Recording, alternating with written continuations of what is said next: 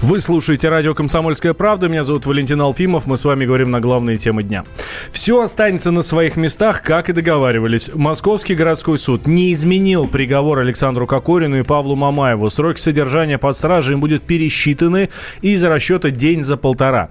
Александр э, и Кирилл Кокорина получили год и шесть месяцев общего режима. Павел Мамаев, Александр Протасовицкий по году и пять месяцев колонии. В студии наш корреспондент, э, корреспондент «Комсомольской правды» Анастасия Варданян. Она только что вернулась из э, зала Мосгорсуда. Настя, здравствуй. Да, добрый день. Действительно, пять часов э, длилось это судебное заседание. Это была апелляция, которую подали адвокаты, и они очень надеялись на то, что все-таки приговор будет изменен, либо смягчен. И знаешь, вот последних было надеждой а, то, что хотя бы наказание сменят с колонии общего режима на колонию поселения. Но это не произошло. Вот в течение пяти часов опять адвокатов выступали, приводили различные доводы. Но в частности, они настаивали, что это было не хулиганство, знаешь, нарушение общественного порядка, а оба эпизода были совершены, вот по их мнению, из личной неприязни. То есть якобы как ответ на оскорбление но суд не признал. Единственное, что есть новое в этом процессе, что тот самый стул, которым э, получил по голове чиновник ПАК, его признали официально орудием преступления. И уничтожили. Ну, он теперь, скорее всего, как раз не будет уничтожен, а долго будет храниться как э, вещественное доказательство и равно орудие преступления. Но, конечно же, вот этим решением, которое сегодня было, им остались, естественно, недовольны защитники футболистов. И мне удалось пообщаться с адвокатом Александра Кокорина, который рассказал, что, к сожалению, у ребят нет шансов даже на УДО. Вот вы, наверное, слышали о том, что тут э, представитель по правам человека, да, в Москве, там, давайте сейчас мы оборудование разрешим, да, загнать в следственный изолятор, чтобы он там восстанавливал. Слышали ведь про это? Все высказались. Просто никто не сказал одного, что 5 декабря все оборудование в следственный изолятор поступило, а потом все потерялось. И чего теперь еще туда загонять? И зачем? Когда они через две недели, ну, через три там поедут уже по этапу. Вот вам и все. Все эти заявления о допуске врачей, о каком-то курсе. Ничего не будет. В шестнадцатом году есть постановление Пленума Верховного Суда о том, что с момента прибытия в колонию осужденный должен минимум 6 месяцев там отбыть, чтобы своим поведением доказать, что он встал на путь исправления. Поскольку содержание в СИЗО в любом виде и в любом сроке не отвечает целям и задаче и исправления и перевоспитания преступника. Поэтому свыше полугода написать-то заявление, конечно, любой может, но оно не будет э, априори удовлетворено. Вот у нас так. Это был Андрей Ромашов, адвокат Александра Кокорина. То есть получается, что они уедут в колонию и как минимум 6 месяцев там еще проведут. Да, Разговоры том, про вот это УДО. Это... Да, да, дело в том, что вот максимально как раз 6 месяцев там проведет Кокорин, а, а Мамаев проведет там всего 5 месяцев. То есть э, шансов на досрочное освобождение у ребят нет. Но надо сказать, что сегодня они вели себя весьма скромно, хотя вот те самые улыбки, которые были на прежних судах, они присутствовали. Но э, они извинялись, э, много говорили о том, что очень хотят домой надеяться на то, что сегодня это все-таки произойдет. А еще, ну, как бы давили, знаешь, на жалость, особенно вот сейчас как раз адвокат говорил про состояние здоровья Александра Кокорина, у него действительно проблемы с коленом, и а, вот по словам и защитника, и самого Александра, ему, возможно, светит какая-то даже инвалидность, потому как вот сегодня на данном этапе у него нет возможности заниматься своим здоровьем и реабилитацией. Ну и а, много говорили о том, что Александр уже будучи в СИДО Александр Кокорин стал, стал чемпионом России по футболу. Действительно, команда от него не отказалась. И, ну, получается, что ждет его возвращения, пусть даже после колонии. Тебе, тебе было их жалко?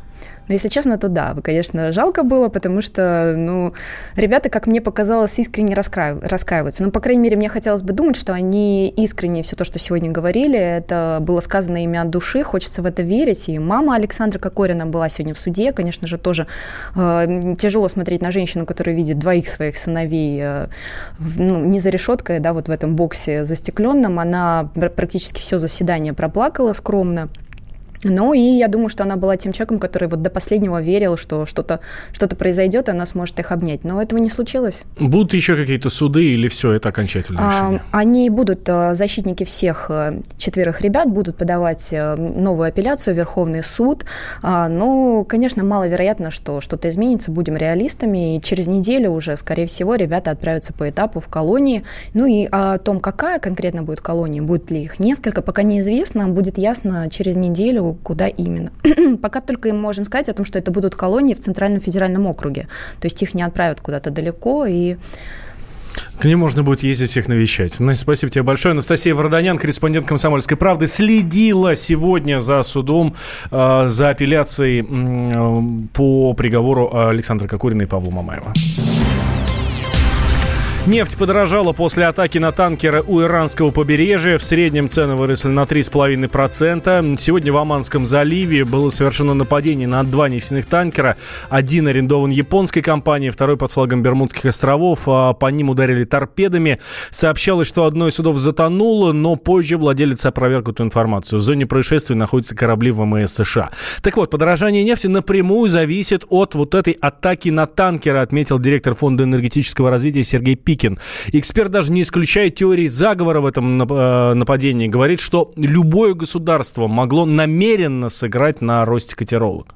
Основной риск взрывов на танкерах в том, что транспортные пути по доставке нефти проходят как раз по данному коридору. Поэтому сам риск того, что танкеры могут быть атакованы в данном направлении, он вызывает беспокойство о будущей доставке нефти потребителя. Причем это направление является ключевым. Самые крупные поставщики нефти также находятся в арабском мире. Любые вот такие террористические акты, это, напомню, не первый акт в прошлом месяце, также они вызывают беспокойство и, соответственно, приводят к росту стоимости нефти. Так как любые шокирующие события, они сразу вызывают рост котировок. То есть трейдеры видят, что есть риски, да, и сразу идет игра повышение. Это происходит, когда какие-то военные действия разворачиваются или вот подобные террористические акты. То есть на них э, реакция на молниеносная сразу же. Вопрос скорее геополитической напряженности в том регионе. Там могут быть разные группировки, кому-то могут выгодны разные государства. Кто-то может играть действительно и на росте котировок нефти. И, кстати, тоже в прошлом месяце, когда было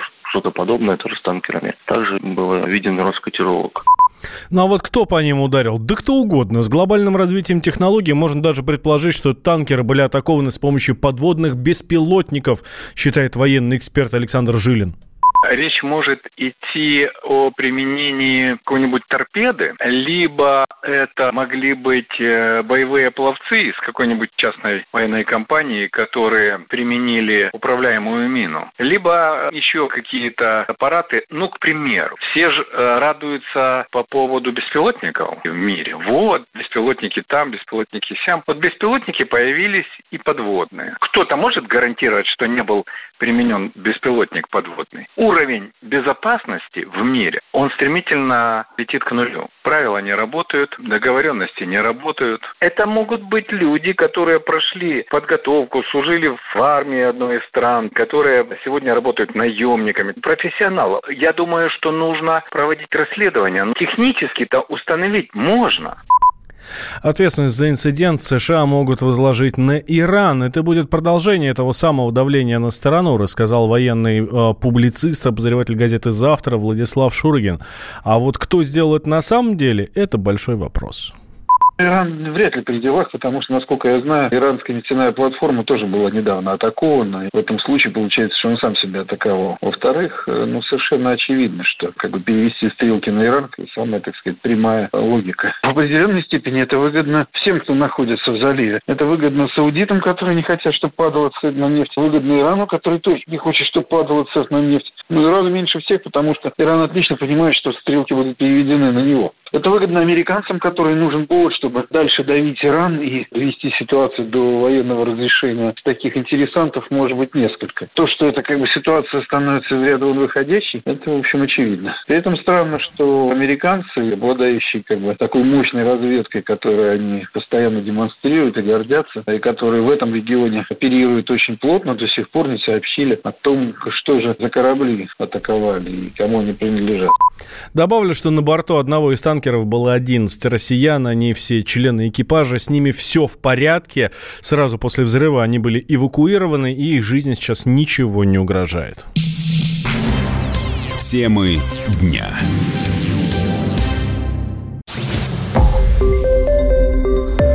Радио «Комсомольская правда». Более сотни городов вещания и многомиллионная аудитория. Ставрополь 105 и 7 FM. Эм. Севастополь 107 и 7 FM. Эм. Калининград 107 и 2 FM. Эм. Москва 97 и 2 FM. Слушаем всей страной.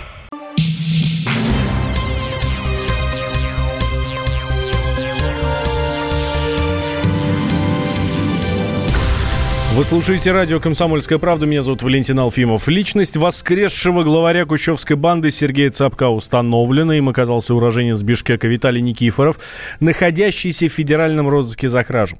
Об этом стало известно после ДТП в Сочи. Никифоров проезжал мимо аварии, остановился помочь, но невольно попал в заголовки новостей. Юрий Кораблев выяснял детали. Первая реакция, которая была на сообщение о смерти Сергея Цапка, такого не может быть. Официальная версия – острая сердечная недостаточность. Но тут же появились две конспирологические. Первая – лидера Кущевской банды убили. Вторая – он инициировал свою смерть. И в пользу этого говорит хотя бы то, что Цапок никогда не жаловался на здоровье. Главарь банды умер в 2014 году в Краснодарском СИЗО. Бездыханное тело обнаружили в ночь на 7 июля в ходе вечернего обхода. Он лежал в естественной позе, насильственных повреждений на теле не обнаружено, говорилось в официальном сообщении. Еще один момент тело Цапка кремировали в Волгограде. Родственники пошли на это, чтобы якобы уберечь тело от эксгумации и повторных экспертиз. Стоит отметить отдельно, что несколько человек в банде Цапка покончили жизнь самоубийством. Так, приговоренный к пожизненному заключению Игорь Черных повесился в одиночной камере СИЗО Краснодара. Никаких других повреждений на теле заключенного, кроме следов удушения, обнаружено не было. Еще двое поддельников Цапка, Сергей Карпенко и Виталий Иванов, свели счеты с жизнью в 2011 году. Версию о том, что главарь банды на самом деле жив, обсуждали все последние пять лет. Она периодически всплывала, особенно после того, как стало известно, что его подельник Вячеслав Цеповяз неплохо пристроился на зоне. В прошлом году появились снимки из колонии в Амурской области, на них Цеповяз ел крабов, икру и жарил шашлыки. Поэтому неудивительно, что как только появились фотографии с места ДТП в Сочи, новость о том, что Цапок на самом деле жив, стала едва не главной. Автомобиль BMW врезался в отбойник. Жители станицы Кущевской, где бесчинствовала банда, на снимках рассмотрели человека, похожего на главаря. Вот он собственной персоной, жив и здоров. Эта информация гуляла сутки, пока не появилось официальное заявление прокуратуры Краснодарского края. На фотографии, сделанной после аварии, запечатлен совсем другой человек, сообщил старший помощник краевого прокурора Антон Лопатин. Установлен гражданин, похожий на Цапка. Это Никифоров Виталий, 32 лет от роду, уроженец города Бишкека. Находится в федеральном розыске. Федеральный розыск объявлялся в Выселковском районе за совершение им кражи. В настоящий момент его местонахождение устанавливается. Есть еще одно объяснение, откуда появилась эта фотография. Житель Кущевки Сергей, он попросил не называть его фамилию, считает, что снимок фотомонтаж. И, возможно, его сделали намеренно для того, чтобы снова посеять страх. Там видно, что взяли голову, прилепили, еще и повернули. Как-то не, я не фотограф, но мне кажется, я сделал бы лучше. Вот там неестественно даже поворот головы и все такое. Ну, как бы с фотографии или откуда-то. Терпевшие были на это самое. И Аметов был, он мне говорил, мы же выросли все, по крайней мере, мы же знаем его и мимику, это вот он лежал. По крайней мере, это они мне так убедили, что лежал действительно он. В 2010 году жестокое преступление в доме фермера Аметова потрясло всю страну. Бандиты убили и сожгли 12 человек, в том числе четверо детей. В Кущевскую приехал глава СКР Александр Бастрыкин. В станицу направили лучших московских следователей. Выяснилось, что банда орудовала несколько лет, совершив десятки убийств и сотни изнасилований. Кущевская группировка устроила в районе свое государство и творила, что хотела. Платила зарплату милиции и подкупала местную власть. Сергея Цапка, а также его приближенных Владимира Алексеева и Игоря Черных приговорили к пожизненному с отбыванием наказания в колонии особого режима. Вячеславу Цеповязу, тому, который неплохо устроился на зоне, дали 20 лет. За хорошее поведение он рассчитывал выйти на свободу по УДО, но после истории с фото и видео, просочившимся из колонии, эта вероятность свелась к нулю. Другие члены банды были тоже приговорены к большим срокам. Ответов на вопрос, что все-таки на самом деле случилось в Краснодарском СИЗО в 2014 году, недостаточно. Адвокат Сапка Игорь Скрипка не видел тела, но утверждает, что сомнений в его смерти быть не может. Во-первых, видела все руководство следственного изолятора, где он погиб. Во-вторых, видела как минимум следственная группа Следственного комитета Краснодарского края. В-третьих, видела комиссия экспертов, которая производила вскрытие и устанавливала причины смерти. В-четвертых, видели потерпевшие Аметовы. Это не, не то, что человек умер и отдали потом закрытый, заколоченный гроб все. Я не знаю, почему это, это дело все еще живет в умах людей. Люди до сих пор такие байки выдумывают, когда это особенно интересно слушать, когда ты знаешь дело немножко с другой стороны. Я не знаю, видимо, людям нужен какой-то повод рассказать какую-то очередную сказку. Но на волне всеобщего недоверия правоохранительным органам людей сложно убедить. И вполне возможно, что мы еще не раз столкнемся с сообщениями, что кто-то где-то увидел живого цапка. Юрий Кораблев, Радио «Комсомольская правда».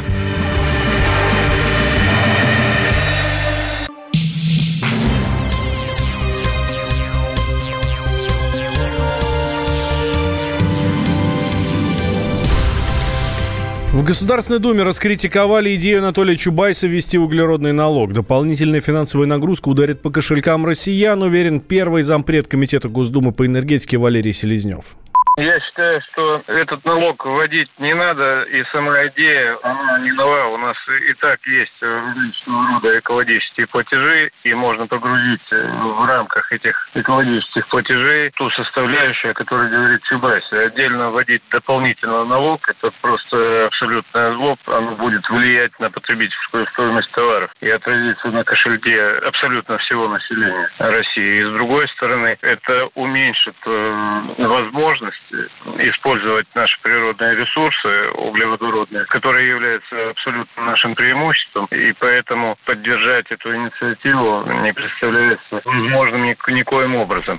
Глава Роснано Анатолий Чубайс предложил стимулировать промышленников снижать выбросы углерода. Это нужно сделать для ратификации Парижского соглашения по климату, которое Россия подписала в 2016-м, считает Чубайс. По его мнению, если не ввести углеродный налог, то через 10 лет российские товары окажутся невостребованными за рубежом, в том числе и нефть.